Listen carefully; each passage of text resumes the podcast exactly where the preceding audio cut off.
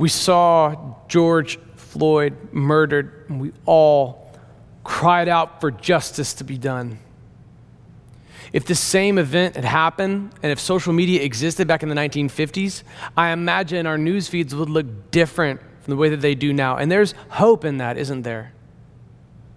Moreover, it's astonishing to me, and it's actually a bit of a hopeful sign, but it's also kind of hypocrisy on our faces that we as a culture who have abandoned the judge, turned our backs on God, totally run full speed after postmodernism and moral relativism are now suddenly speaking like a bunch of moral absolutists. It's a bit ironic that we as a culture fired the judge, but now we're calling out for justice. Do you see how culture itself is borrowing from Christianity now? This is very common. My atheist friend, you have some serious questions to answer before you can go on making those right and true and good moral statements that you're tweeting. You see, you feel compelled right now to virtue signal and show everybody how woke you are. But what you don't realize is that you betray your own worldview when you do that because unavoidably your worldview is nihilism, nothingness, meaninglessness. You don't have a framework, you don't have a standard, you don't have a rubric to differentiate good from evil, but you definitely are calling evil evil, which means you presuppose good. Here's what I propose come home to the author of that truth that you've appropriated. You see, your whole life, you've never, or as long as you've been an atheist, you've never had an answer for the question like, where does a single grain of sand in this universe come from, ex nihilo? You'll, you'll never be able to answer that with an atheism. You just simply will not, it's not possible. The moment you do have something to fill in that conspicuous blank, it will cease to be atheism because the only thing that could occupy that is something like God. And you'll, you'll never be, you'll never actually fully delude yourself into believing that life could self generate through utterly unguided processes. This is what has given rise even to neo Darwinistic, neo evolutionism, the idea that there was a guiding process. You know that life couldn't have created itself, and also you know it now more than ever. That outcry, that rage within your heart, that rages against the injustice that you've seen, that is also proof of your deep conviction that you know there is such thing as right and wrong. There is a moral arbiter, and he is God. We have cried out for justice, but we abandon the judge. I think it's time that we come home. I propose I propose that, like in the days of King Asa, for whom one of my sons is named, that we come back to the Word of God, that we dust off this book and we find exactly the hope that we're clamoring and calling out for. There are members of our church who are part of law enforcement and the government. And I know many of you, you're godly people who walk with the Lord and have integrity and conduct yourself with wisdom and justice, just like it's taught in the book of Proverbs. Thank you for that. You are actually perhaps on the front lines of a place where this could actually make a difference. I think it's great that everybody's expressing solidarity, but we all agree with each other. Okay, if you're there in the front lines of an environment whereupon you'd come upon those who would commit acts of police brutality, in the case of George Floyd, we don't necessarily know that there were racist motives. Moreover, there were four complicit cops, one of them actively committing the act, the other three standing there in tacit approval, and they were all different ethnicities. Rather, this is an example of, of terrible police brutality. Like, as you come upon a culture that would lend itself to that, as you come upon this culture that would lend itself to racial profiling, if you, as you come upon racist jokes by the water cooler, you are on the front lines. You are actually where could, by the power of the gospel, see somebody fundamentally transformed. I think it's great that we as a public are crying out for justice, but I think we also miss something while we condemn the, even the supposed, even the alleged, just theoretical racism of others, we condemn ourselves because as you call out wrongdoing in others, you'd better have your own integrity intact yourself. Consider now the irony of decrying racism publicly while carrying on an extramarital affair. These are sins, both of them. We, as a culture, have our very rights built on the same kind of wisdom that is written perfectly in the book of Proverbs.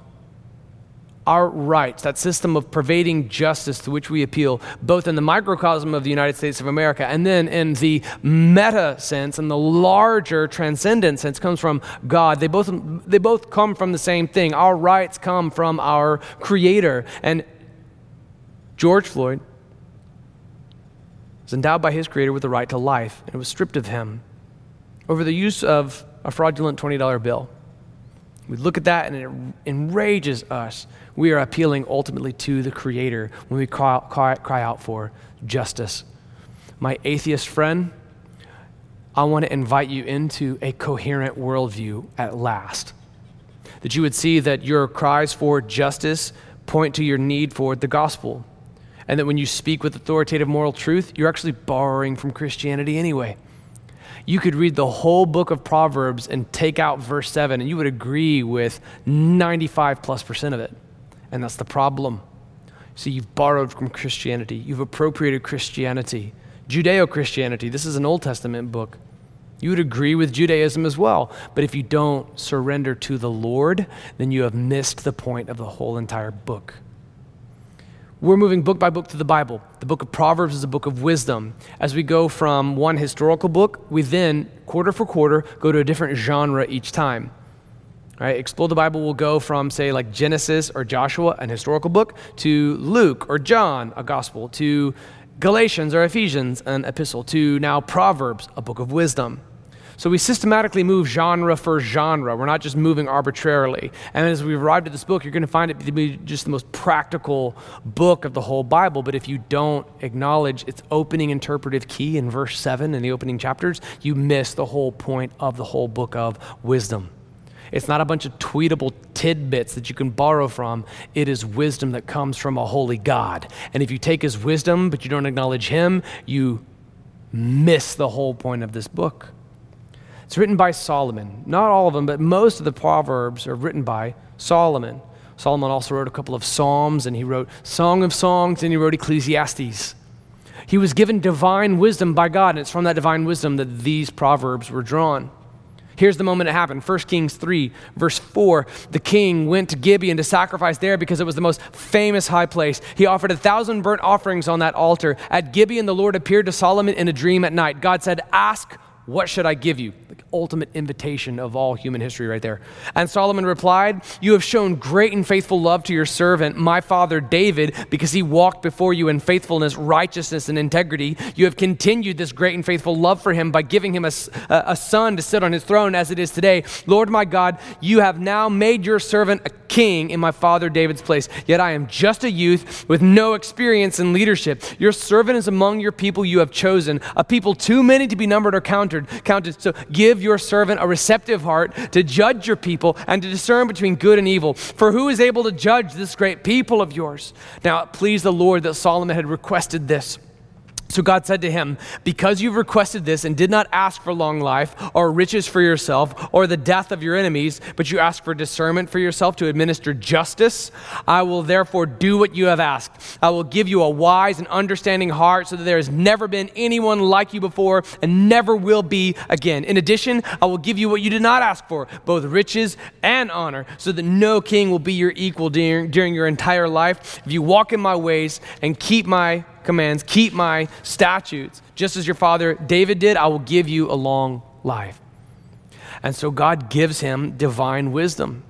And from this wisdom, according to verse 32, he spoke 3,000 proverbs. That's, it's from those 3,000 proverbs that this book is derived. His songs numbered 1,005.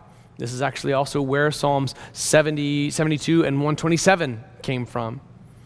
And he spoke uh, to emissaries and people from every king of the earth.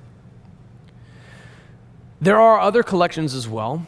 There are 18 Psalms attributed to Solomon found in a book, uh, a collection of books called the Peshitta, and it's called the, the Psalms of Solomon. However, uh, uh, uh these, the, both the Peshitta and the Psalms of Solomon and the Apocrypha don't are not acknowledged as part of the 66 books of the Protestant canon that we know for a fact to be the Word of God. And for that reason, they're not a part of the historic teachings of Highlands Community Church. Moreover, about this guy Solomon, about our author, you need to know he was not perfect. In fact, he would himself personally go on to defy some of the same counsel that he gives his sons in the book of Proverbs as he teaches them.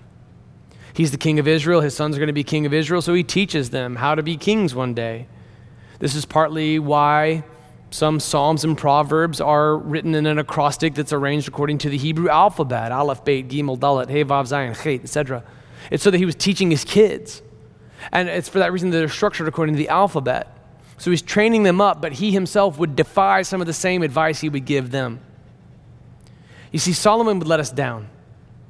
He was a foreshadowing of Jesus. Even some of the prophecies regarding his birth, surrounding the circumstances of his birth, like in 2 Samuel 7 and Psalm 132, they all point to the way that Solomon both both he fulfilled what was prophesied about him, but he also foreshadowed Jesus. Like he ultimately, ultimately would disappoint us. He would ultimately let us down. Did you know that all of us, okay, I'm just going to speak, speak on behalf of pastors in general. Okay, if we haven't let you down yet, just give us a minute, okay? We are imperfect. He's the perfect one. If your faith is in me as a man, it is misplaced, okay? I'm a redeemed sinner just like you, fellow Christian.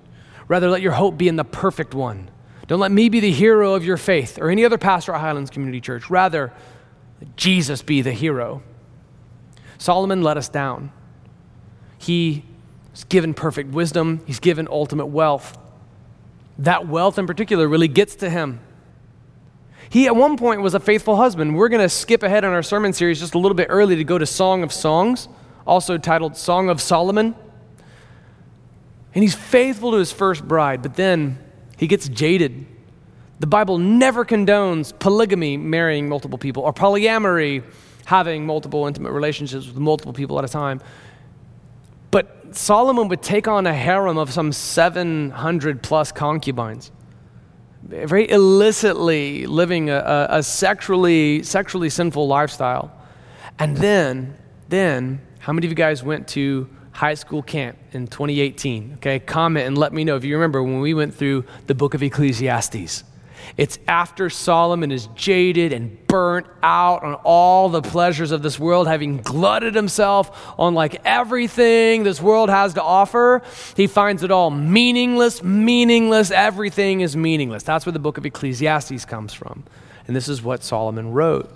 So he's not a perfect person, he's not a perfect man. He fell from grace, but God gave him perfect wisdom. And it's from exactly that perfect wisdom that the book of Proverbs comes. So, with that context in mind, for the whole book itself, as well as the book to come, let's read the sacred wisdom of Solomon. The Proverbs of Solomon, son of David, king of Israel, for learning wisdom and discipline, for understanding insightful sayings, for receiving prudent instruction in righteousness, justice, and integrity for teaching shrewdness to the inexperienced, knowledge and discretion to a young man. Let a wise person listen and increase learning, and let a discerning person obtain guidance for understanding a proverb or a parable, the words of the wise and their riddles. The fear of the Lord is the beginning of knowledge. Fools despise wisdom and discipline.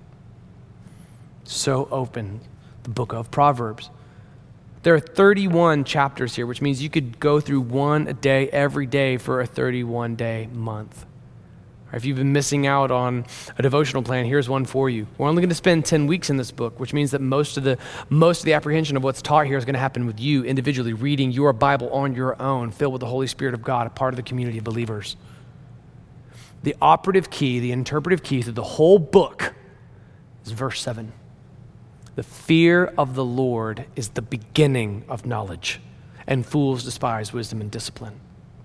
Because you fear the Lord, you know where matter came from, you know where life came from, you know where morality came from, and you know where it's going. The ultimate important questions to answer in the human experience are all answered by a fear of the Lord. That's step one. And so, with clear consciences, you can move on to step two. If you're an agnostic, my agnostic friend, you're also in no position to be making moral statements. Your whole worldview etymologically is named for ignorance. The prefix a negating gnosko for knowledge, is in like, I don't know. If you don't know, don't speak. And when you make moral statements, look at how you're borrowing from Christianity to do that. You don't have to have this paradoxical, incomplete worldview anymore. All of your statements have been falsified a priori because you're built upon an abyss. No more of that foolishness. Instead, acknowledge the Creator God who brought matter into existence, who brought life, who brought about morality, and has an intentional purpose for you and for all of His creation. A fear of the Lord. Let's talk about those, those words for a little bit. Like to fear the Lord. Just, I don't like the idea of fearing the Lord. Can we be honest why that is? Is it possible that you have been subject to some false teaching and you don't like the idea of a God who is to be feared? You'd prefer a castrated, powerless God who can't do anything. You prefer a God who doesn't have any wrath for sin and as a result really won't call you out when you sin. Is that why you don't like the idea of fearing the Lord? Is it because you want to be the God of your own universe? That's why you don't like the idea of fearing the Lord. You want to be able to do whatever you want to do according to your own your own sinful proclivities. And so there's no room in that worldview for a Lord to be feared. Have you been taught the lie that, like, you are the center of God's universe and all of redemptive history revolves exclusively around you? And God is head over heels crazy about you and your glory and your redemption rather than his own glory and his own goodness. And for, so for you, suddenly this idea of like fearing the Lord sounds it sounds arbitrary. Would you understand the Word of God as He has revealed Himself and fear Him? That doesn't mean that you shake in your boots and you bite your fingernails because you're deathly afraid of Him, because to do that is to miss the point here, and it's also to neglect the Gospels. You see, to fear the Lord is to look at Him in reverential awe, to behold Him in the glorious majesty of his immense power and awesomeness, fear. Now, this reverential awe, beholding the colossal majesty of God, is not in conflict with deep, intimate, loving fellowship, abiding in the Spirit of God who dwells right there within you. It is not incongruous or inconsistent with the loving, sweet, kind hearted nature of Jesus as Emmanuel, who touched lepers, who wept at Lazarus' grave, even as he knew he was going to resurrect him. Fear the Lord. And what is it to say that he's Lord? Romans 10 9 says, If you confess with your mouth Jesus is Lord, and you believe in your heart that God raised him from the dead, you will be saved. That's where your worldview begins. My atheist friend, it's time to back up several steps and answer these fundamental basic questions. You know that all your whole sense of morality has been made up on conjecture. Richard Dawkins failed to do it. Ayn Rand failed to do it. I read all their books. They all failed to do it. They're not practicing coherent thought. You know this. You've always known this. You've suppressed this truth. It's time to face it and find hope in Jesus. As you cry out for justice for George Floyd, remember that you're talking to the judge. And it's not just corrupt police officers who will answer to him, it's you and me too. Are you prepared for that? When you call out to the judge, do you have unpaid parking tickets? Fear of the Lord is the beginning of knowledge. If you confess that He's Lord, that means you're going to repent from sin. That means you're going to turn away from evil. And you're going to do that because He's Lord. He's in charge. That means you're not anymore. Are you prepared to surrender to the Lordship of God? If so, prepare to have your sense of wisdom find its home at last. This is this is incredible. The fear of the Lord is the beginning of knowledge. Fools despise wisdom and discipline. When it says fools, okay, I know that I, we have like a, a, whole lot of exceptionally intelligent people at our church. We got a lot of Mensa members at our church. All right, listen, if you look at the word fool in Psalms and Proverbs, don't think of it as somebody who has a low IQ because you look at it and say, oh man, that poor sap, I'm glad I'm not him. And it's describing you. Okay, it's not just somebody who's unintelligent, it's somebody who is afflicted by a spiritual condition. They're outside of the will of God, and it could describe believers too. It's not only the mocker, you're going to see the mocker come up often in the book of Proverbs. It's not just the brawler, it's also sometimes the believer in God who knows better and disobeys God. That is foolishness. Fools despise wisdom. Why do they despise wisdom? Because it further, condemns them and draws them away from the banal carnalities that they indulge in. Despise wisdom and discipline. Ah, discipline's no fun. I'd rather have revelry and whatever my sin craves, whatever my sinful flesh craves. The fear of the Lord is the beginning of knowledge. Fools despise wisdom and discipline. Let's continue in the text. Explore the Bible, and your small group is going to take you through verses 18 through 19. I want to pick us up in verse 20. You're going to see wisdom herself. That same thing that has haunted you, my atheist friend that voice that calls to you, she's in verse 20. You see, that thing that keeps you up at night where you're like, I know that universes don't create themselves. I know that it's totally implausible for life to have self generated. I know that morality is real. Like, this is wisdom calling out to you, and it's time to face her. And it's also time to see the consequences for ignoring her. You're going to see wisdom personified as this woman who's out there in the streets, and she's just calling people in, and people are ignoring her. And then you're going to see another woman, but she is a seductress. She simultaneously represents Solomon's warning to his sons to be faithful husbands. You can imagine how he either said that after having really blown it or really condemning himself because he acted like a hypocrite later. But she's more than just a temptress unto adultery. She also represents the path to Sheol. She represents a path away from God. So there are these two women. One represents wisdom, the other represents a path to the grave. Which will you listen to? Listen to verse 20. Wisdom calls out in the street. She makes her voice heard in the public squares. She cries out above the commotion. She speaks at the entrance of the city gates. That's like where business was done. She's crying out above our commotion right now. Do you hear her? How long, inexperienced ones, will you love ignorance? How long will you mockers enjoy mocking and fools hate knowledge? If you respond to my warning, then I will pour out my spirit on you and teach you my words. Since I called out to you and you refused, extended my hand and no one paid attention, since you neglected all my counsel and did not accept my correction, I in turn will laugh at your calamity. I will mock when terror strikes you. When terror strikes you like a storm and your calamity comes like a whirlwind, when trouble and stress overcome you, then they will call me, but I won't answer. They will search me, but won't find me because they hated knowledge didn't choose the fear of the Lord, were not interested in my counsel, and rejected all my correction, they will eat the fruit of their way and be glutted with their own schemes. Do you see how fair it all is? The worst case scenario for us is fair treatment. The worst outcome for us is reaping the fruits of our own labor, exactly what our own devices yield. That is the bad case scenario here. For the apostasy of the inexperienced will kill them, meaning turning away your apostasy, turning away from wisdom, is going to kill you. The complacency of fools will destroy them. This is not a time for complacency, Christian. But whoever listens to me will live securely and be undisturbed by the dread of danger. I was contacted this week by somebody who is literally holding up in their house for fear. This is not God's will for you. This is not God's will for you. It's not God's will for you.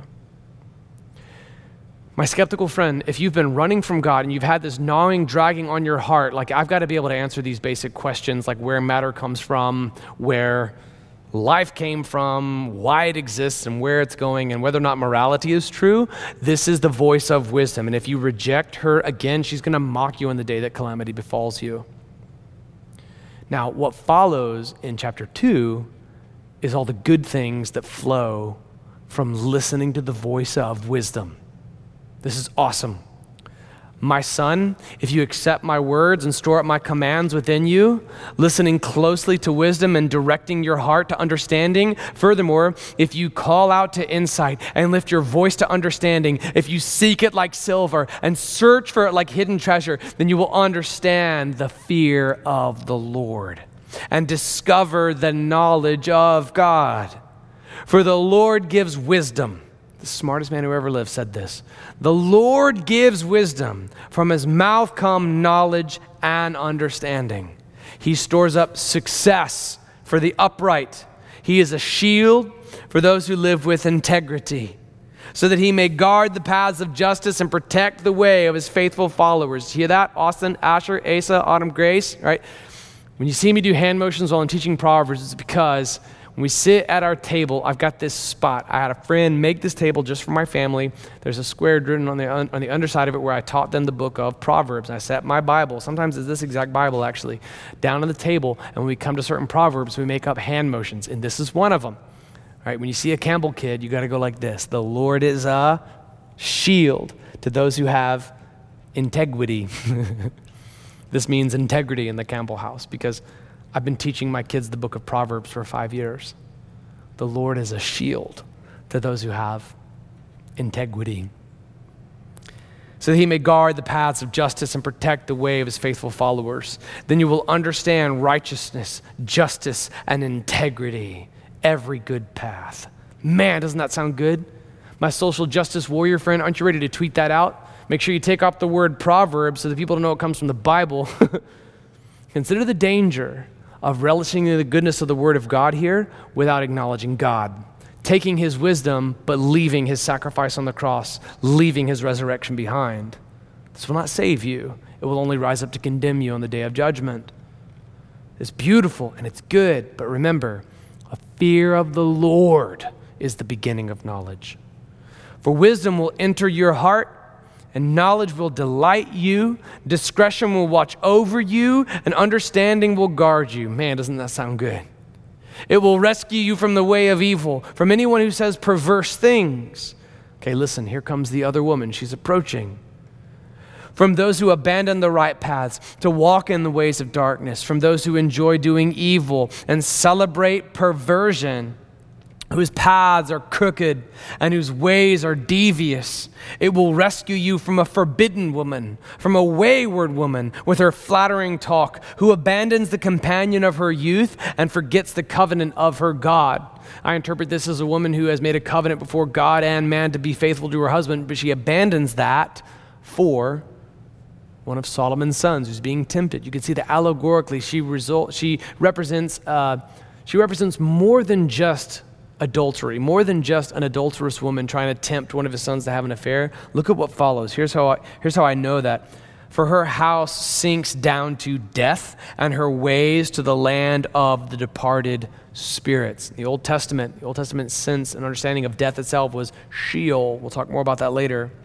So follow the way of the good and keep to the paths of the righteous. For the upright will inhabit the land, and those of integrity will remain in it, but the wicked will be cut off from the land and the treacherous ripped out of it. There was this guy that I knew in elementary school, and I remember growing up in the deep south hearing this kind of stuff, hearing the N word used in jest and seeing it. And I remember this one guy who was particularly fond of those kinds of jokes in elementary school. And then fast forward to 2004, both sophomores in college and you know thefacebook.com came out and we ended up all finding each other. And I barely remembered who this guy was, but it was amazing to just reconnect with people that I'd forgotten about for years and years. And the same guy who used to say such racist things was now presenting himself as like this skinhead dude. And what was absolutely amazing to me was to watch what he shared over the years begin to change when he met Jesus. when he started attending a predominantly African American church and now does ministry there. I mean, like my, my atheistic, progressive, social justice warrior friend, can you name one person that you've seen transformed right? That you know personally, that you've seen. Can you name anything else in the world that not only could save them from the sin of racism, but every one of their sins and everything, every one of your sins as well? I'm glad that we as a culture are crying out for justice to be done. But let us then return to the judge so he can administer it. You want to talk about justice? I've got something way better for you than a mob silencing and shaming people into unfavorable opinions kept in silence. I've got something for you that will lead to the ultimate death of death. God has prophesied in His Word what He's going to do, that He makes everything that is wrong right. As I look at my Bible, I see Him calling people for Himself from every nationality, race, and ethnicity, and tribe, and language, and tongue. I see him assimilating for himself, calling to himself people from every nation. And we all bring our glory together and honor God with it there in heaven, which means that racial reconciliation today is a glimpse of heaven tomorrow. And God, when He makes everything that is wrong right, will destroy death and will destroy death itself and mock Him as He falls, kicking Him into a pit of burning sulfur. And as He casts death down, He will mock it, saying, Where, O death, is your victory? Where, O death, is your sting? Death is swallowed up in victory. That is justice. That is my God. And when you talk about justice, you're crying out to him. And when you talk about the judge, you got to be ready to stand before him. You want justice, you got it. But as a sinner like me, you need mercy. And here it is. The fear of the Lord is the beginning of knowledge. Fear the Lord and confess him now, be saved and join in not just not just meager virtue signaling, trying to make yourself look like a good person when you tweet, but actually joining in the mission of God that results in heavenly and eternal racial reconciliation. Make disciples of Jesus Christ. Bring revival to Seattle and watch racial reconciliation happen just like it did in the book of Acts. Here it is. This is the moment. My skeptical friend, you have been doubted, you've been shaken, you have been kept awake at night by these questions, these fundamental questions, these basic questions. You don't even know how your own epistemology works. You've skipped over the most important blanks to be filled in. Well, today, at last, that Holy Spirit of God is drawing upon you. This is the day that you give your life to Christ. The fear of the Lord is the beginning of knowledge. Would you give your life to Him right now and confess Him as Lord? Pray right now. God, I confess that you are Lord. God, I behold your majesty. I behold your greatness. You are the one who spoke a hundred billion galaxies into existence. You are the one who created mankind in your own image, God. God, I fear you. I call out to you. I love you and I believe in you. I confess, God, that I've sinned and fallen short of the glory of God. I confess that what I actually deserve is death because of my sin. But the gift that you offer is eternal life in Christ Jesus. I believe that Jesus is the way. I believe that Jesus is the truth. I believe that Jesus is the life. And I know there's no way I can come to you, Father, except through Jesus. So, right here and now, the fear of the Lord is the beginning of knowledge. God, I confess with my mouth, Jesus is Lord. Say, Jesus is Lord out loud right now. Just say it. Jesus is Lord. I believe in my heart that God raised Jesus from the dead. Now, God, let me be saved. Let justice flow. Let me be a part of it. And let me join every tribe and nation and language and tongue in heaven one day. God, would you bring justice upon sinners and would you bring mercy to this one? I love you, Lord. Begin my knowledge upon your gospel. In Jesus' name.